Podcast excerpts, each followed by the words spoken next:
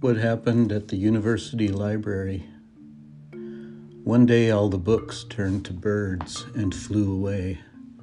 The scholars chased after them, crying, This is no kind of transformation! For the books had turned into mere pigeons, and their droppings may have been symbols, but what did they mean? Nothing, declared Professor Dearborn, and the scholars agreed. They stamped back to their empty shelves and sat down together, somber and silent. What could they say after all?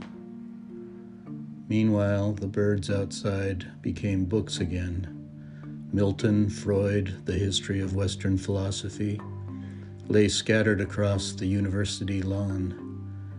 But the scholars didn't notice anything. Finally, Professor Adams pointed at his foot.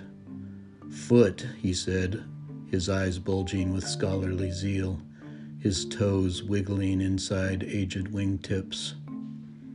Foot, agreed Professor Dearborn. Then the scholars laughed so hard they fell off their chairs.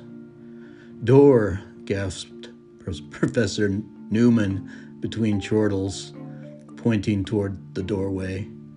Door, the scholars agreed and out they danced, down the hall and toward the lawn, naming everything they passed.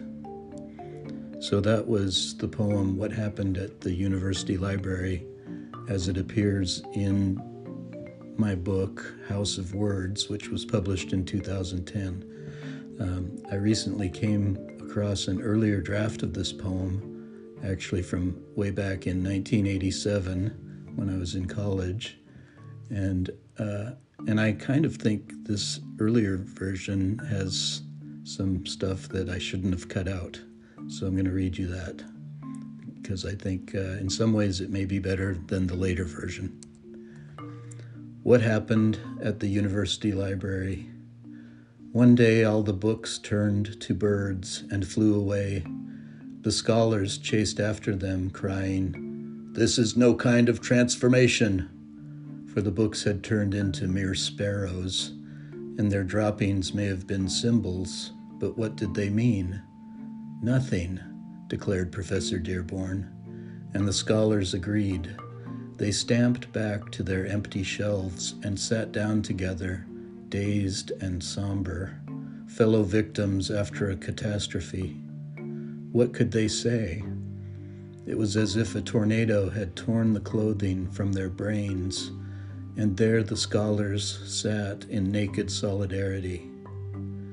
Meanwhile, the birds outside became books again Milton, Freud, the history of Western philosophy, lay scattered across the university lawn, as though on a green table, remnants of a mad card game.